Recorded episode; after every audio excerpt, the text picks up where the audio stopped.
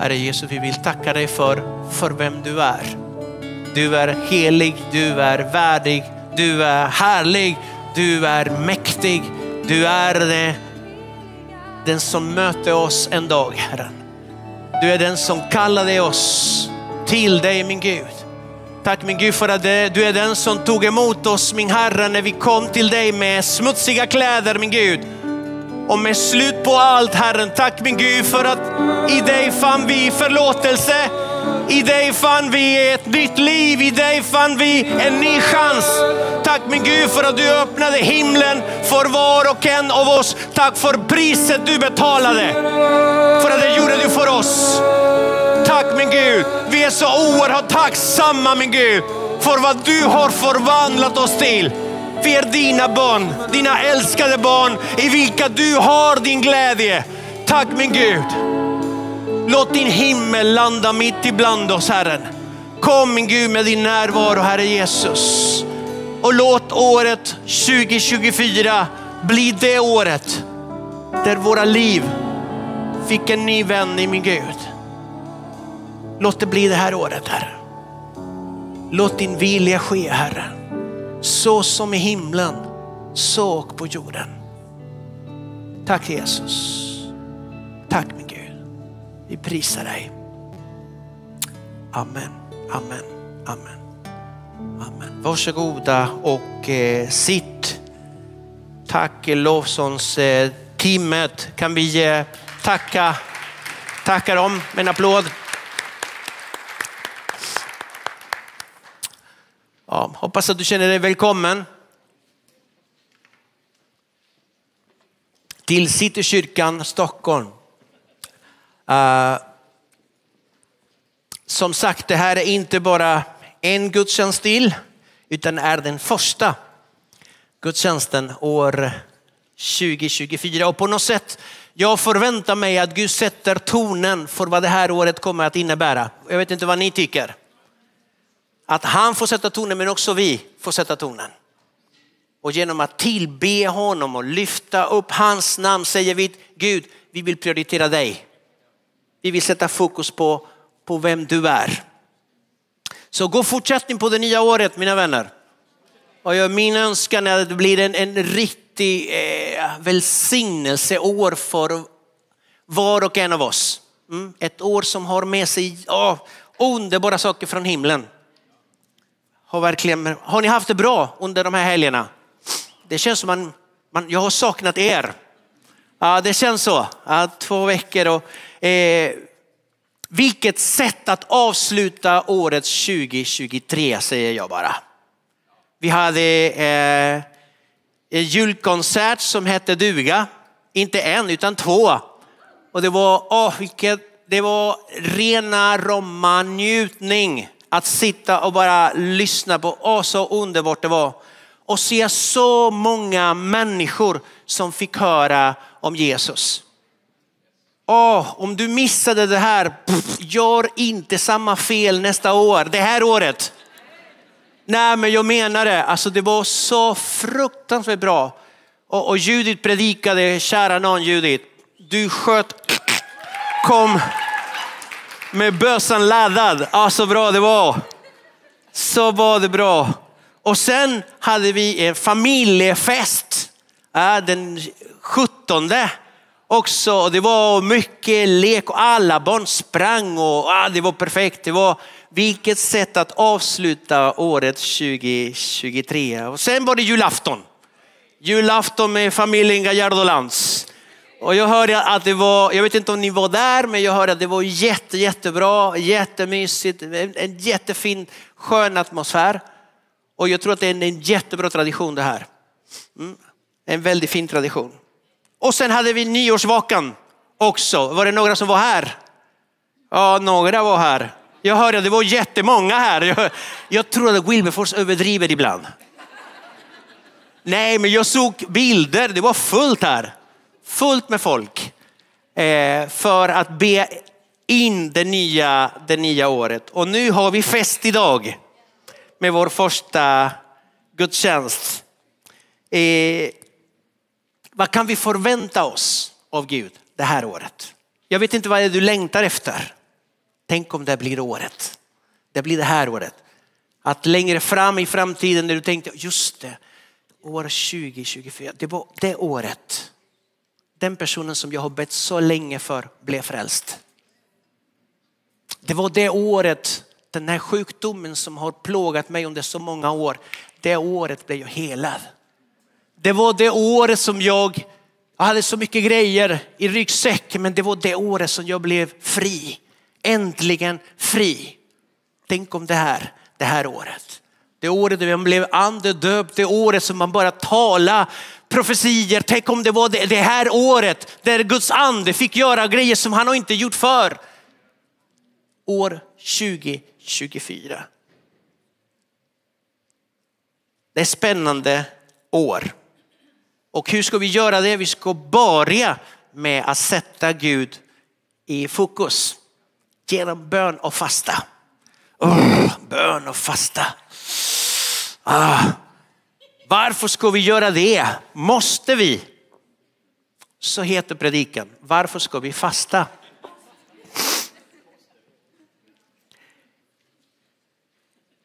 Och fastan kan vi börja med en liten historieperspektiv. Liksom det är ingenting som kristna har hittat på.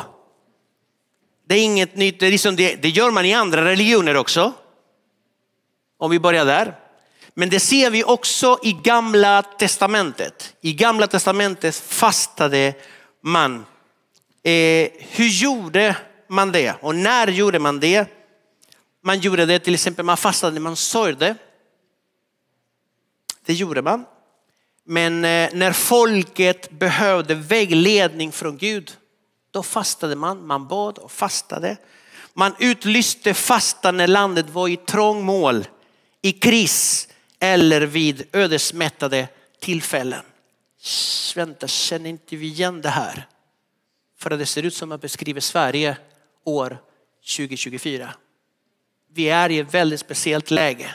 Jag tror att Guds folk behöver be och fasta. Men det var i gamla testamentet. Varför måste vi göra det i nya testamentet? Så jag kommer att beskriva några anledningar. Och den första och viktigaste av allt, det är för att Jesus gjorde det. Det borde väl räcka. Om vår mästare gjorde det och han är vårt exempel, vårt föredöme, då borde vi också kanske göra samma sak. Eh, så vi ska läsa en text eh, i Matteus kapitel 4. Vi kan börja där. Och de två första verserna. Och det står så här. Sedan föres Jesus av anden ut i öknen för att frestas av djävulen. Och när han hade fastat i 40 dagar och 40 nätter blev han till sist hungrig. Kom igen, efter 40 dagar. Efter, efter fyra dagar är jag helt galen. Efter 40 dagar. Men Jesus fastade. Det gjorde han precis efter att han hade blivit fylld av den helige ande och ledd av den helige ande gick han ut i öknen. För att vara ensam med Gud, för att söka Gud i bön och fastan. Det här var i början av hans tjänst.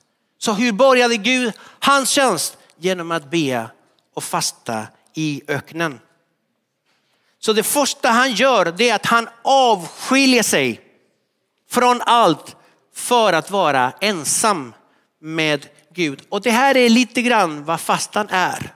Det är att avskilja sig. Man avskiljer sig från vissa saker för att vara mer ensam med Gud. Är inte detta ett exempel att följa? Är det inte bra att det första vi gör innan vi börjat att planera hela det här året, det är att stilla ner oss och söka Gud och fråga efter hans väg och vilja. Är det inte bra, alltså, inte bra att söka sig till, till öknen, till ensamheten för att undvika alla röster? Är det inte bra att prioritera hans röst före alla andra? Som, dessa röster som kräver min uppmärksamhet? Är det inte bra att göra ett avbrott till det som man brukar göra för att prioritera om och lyssna in vad Gud har att säga? Jesus talar om fastan, om rätt fasta i kapitel 6 av Matteus evangeliet. Han säger lite grann om fastan och fastan är inte bara handlar om att man gör det eller hur man gör det. För att till exempel om, om du har problem, har du haft problem med ätstörningar, vi rekommenderar att inte göra det med mat. Men man kan också fasta från Netflix. Aj, aj, aj. Man kan ha någon Daniels fasta, man fastnar från, från kött eller man fast, fastar från, från, man fastar från eh, fast föda. Eh, jag brukar ta soppor, grönsakssoppor i, i några dagar, liksom i 21 dagar. Så, här. så det är bra, något, något försvinner också från kroppen. Men det här med också att avskilja sig till, till honom. Men viktigare, viktigare just än att man gör det eller hur man gör det, det är varför man gör det.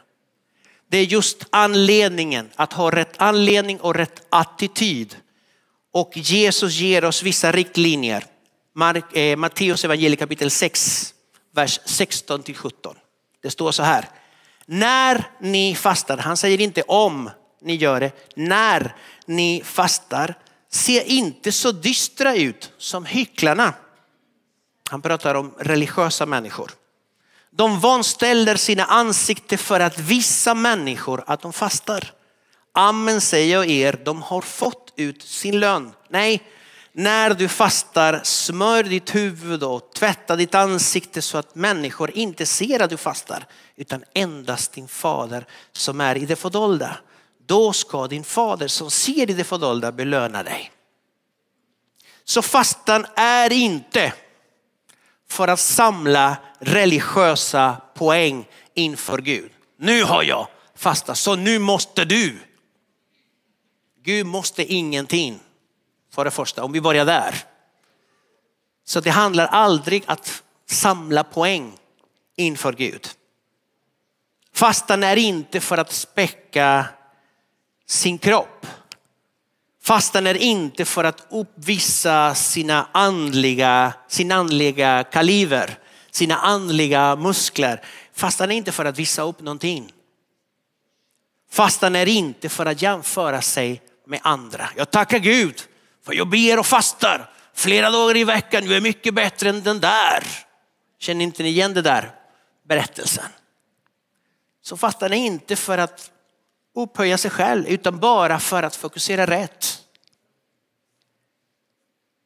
Så första anledningen är varför ska vi fasta? För att Jesus gjorde det. Det andra, det är för att de första kristna gjorde det. Eh, Apostlagärningarna heter det, kapitel 13, vers 2 till 3. När de kännade Herren, det här är ledarskapet i Antiochia. När de kännade Herren och fastade sa den helige ande. Det innebär att den helige ande talar när vi ber och fastar. Avskilj åt mig Barnabas och Saulus för den uppgift som jag har kallat dem till. Då fastade de och bad och la händerna på dem och sände ut dem. Hur gjorde, hur gjorde ledarna i Antiochia för att få vägledning? De fastade och bad. Och de, de fastade och bad också för att bekräfta kallelsen som Paulus och Barnabas skulle gå in i som missionärer och de skulle sändas ut ifrån Antiochia. För att Jesus gjorde det, för att de första kristna gjorde det. Det kanske är bra att vi också gör det. Punkt nummer tre, det är för att vi ska söka Gud tillsammans. Varför ska vi fasta? För att vi ska söka Gud tillsammans. Det finns en styrka i att göra det här tillsammans med andra. Man är inte ensam i sin resa. Utan man gör det här kollektivt. Det är ett kollektivt sökande av Gud. Och det här ser vi både i gamla testamentet och i nya testamentet. Men får man inte fasta själv, självklart, men det är roligare när vi gör det tillsammans som församling. Punkt nummer fyra. Det är för att kalibrera. Varför fastar vi? Vi fastar för att kalibrera vår hörsel. Gud är en Gud som talar. Men ibland är vi lite för stressade och vi springer lite för mycket och vi har alldeles för många röster runt omkring oss. Men då behöver vi avskilja oss. Vi behöver separera oss på något sätt från allt annat för att kunna höra lite bättre. Att kalibrera sin hörsel. Jag separerar mig från det som brukar uppta min tid. Jag minskar bruset av alla röster som kräver min uppmärksamhet för att höra lite bättre vad Herren har att säga. För Gud har något att säga. Till både oss kollektiv men också till dig personligt.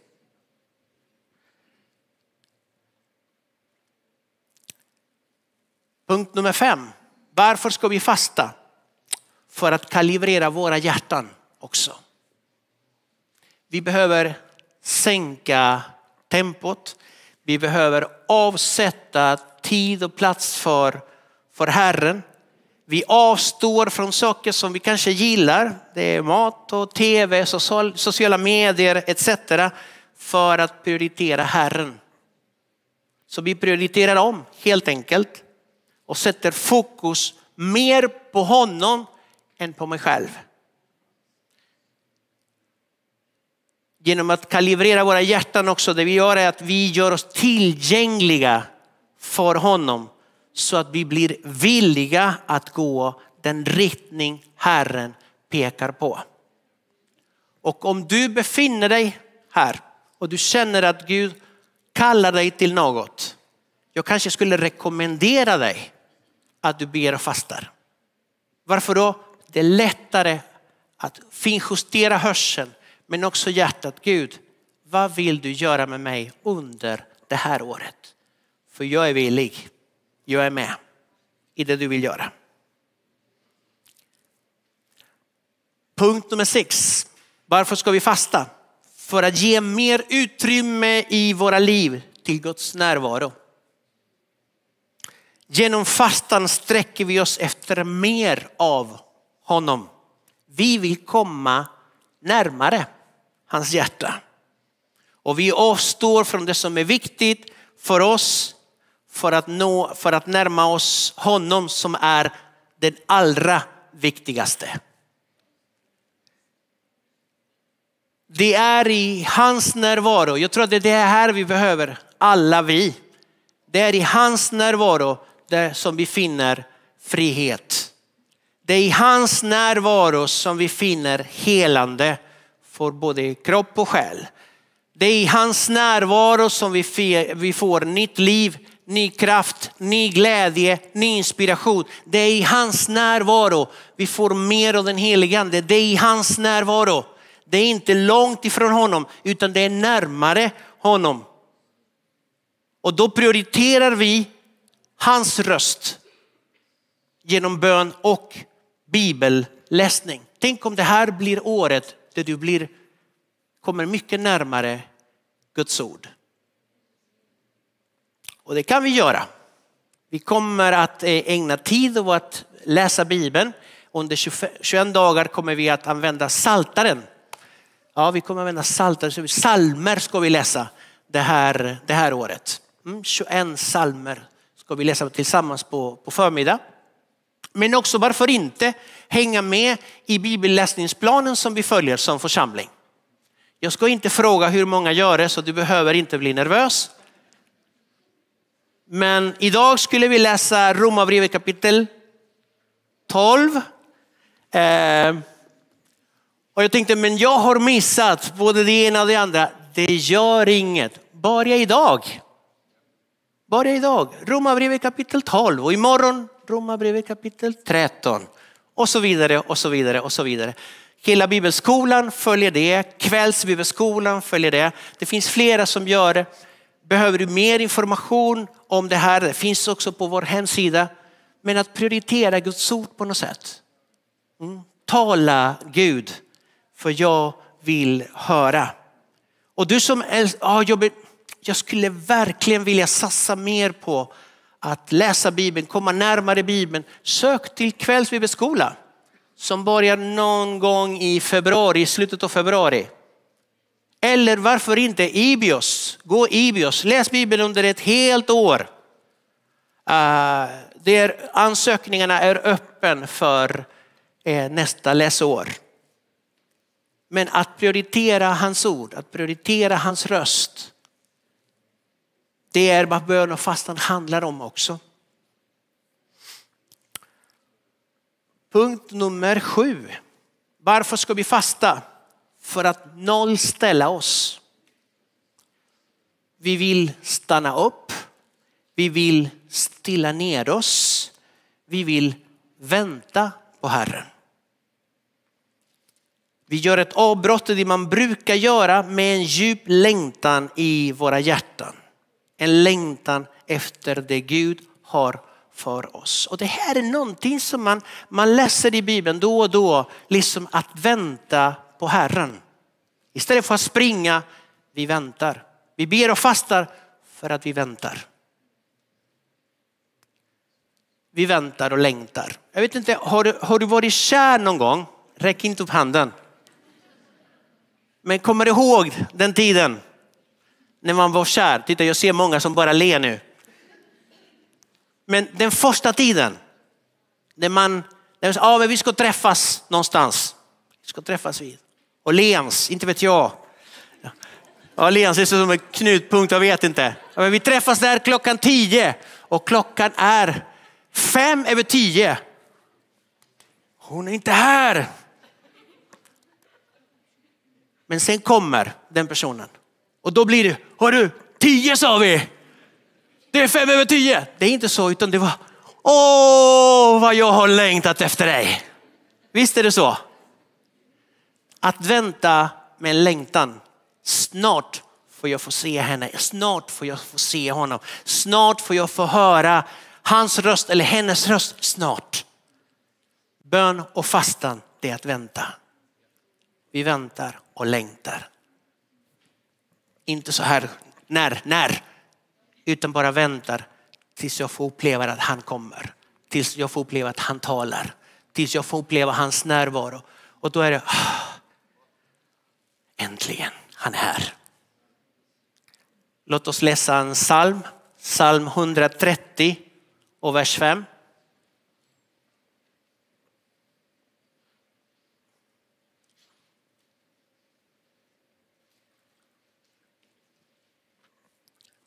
Och där står så här. Jag väntar på Herren, säger salmisten. Min själ väntar. En annan översättning står längtar efter. Min själ längtar efter. Och jag hoppas, en annan översättning står jag väntar. Jag hoppas, jag väntar på hans ord. Det här är salmisten som väntar och längtar efter att Herren talar. Jag sitter här, jag avskiljer mig, jag är ensam här och jag lyssnar. Tala Gud, för jag längtar efter dig. Man gör sig redo för att möta honom och för att höra hans röst. Punkt nummer åtta. Varför ska vi fasta? För att sträcka oss efter mer. Vi förstår att Herren har mer att ge. Jag vet inte om det finns ett amen på det där men Gud har mer att ge. Det måste finnas mer för att citera Gabriel. Vi sträcker oss efter det Herren redan har för var och en av oss. Vi sträcker oss efter det han har för vår församling. Vi sträcker oss inte efter det som tillhör någon annan. Vi sträcker oss bara efter det han redan har för oss. Vi sträcker oss efter det som är adresserat till oss. Vi sträcker oss efter det som har vårt namn på. Vi sträcker oss efter det som redan är given, givet av Gud.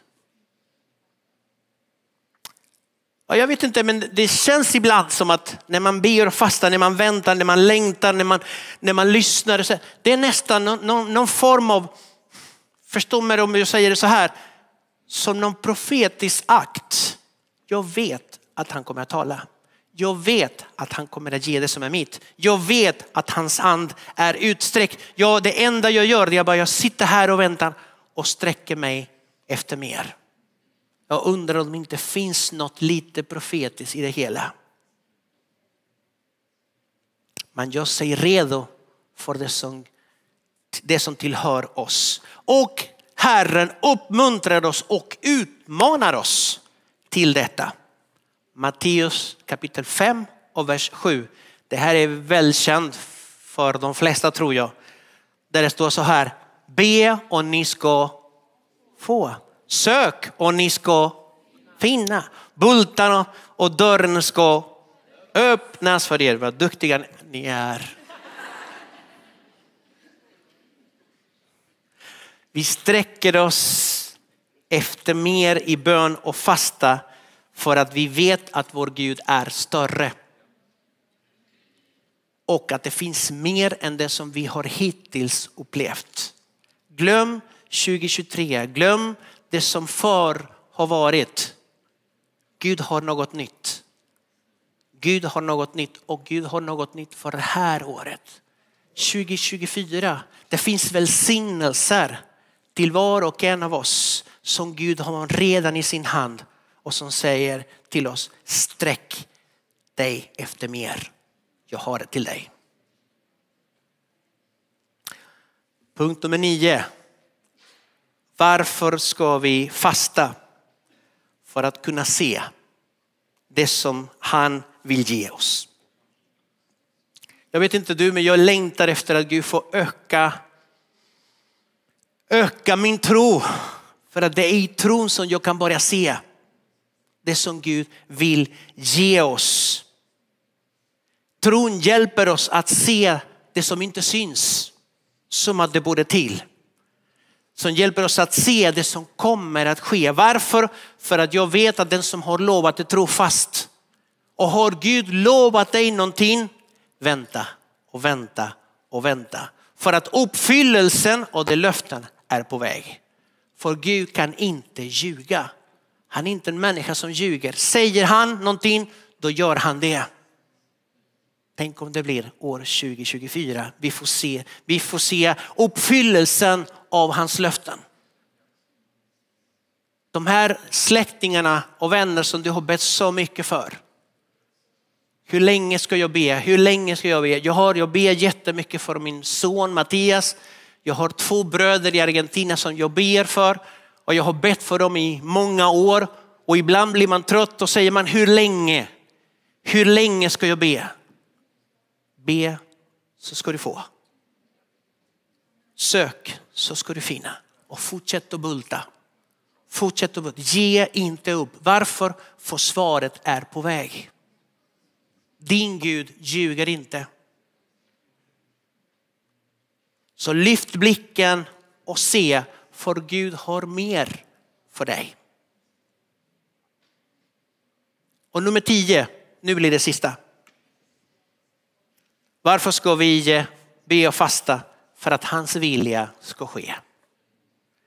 Vi ber och fasta så som vår Herre har gjort. Vi ber och fastar så som de första kristna gjorde. Vi ber och fastar för att söka Gud tillsammans. Vi ber och fastar för att kalibrera vår hörsel.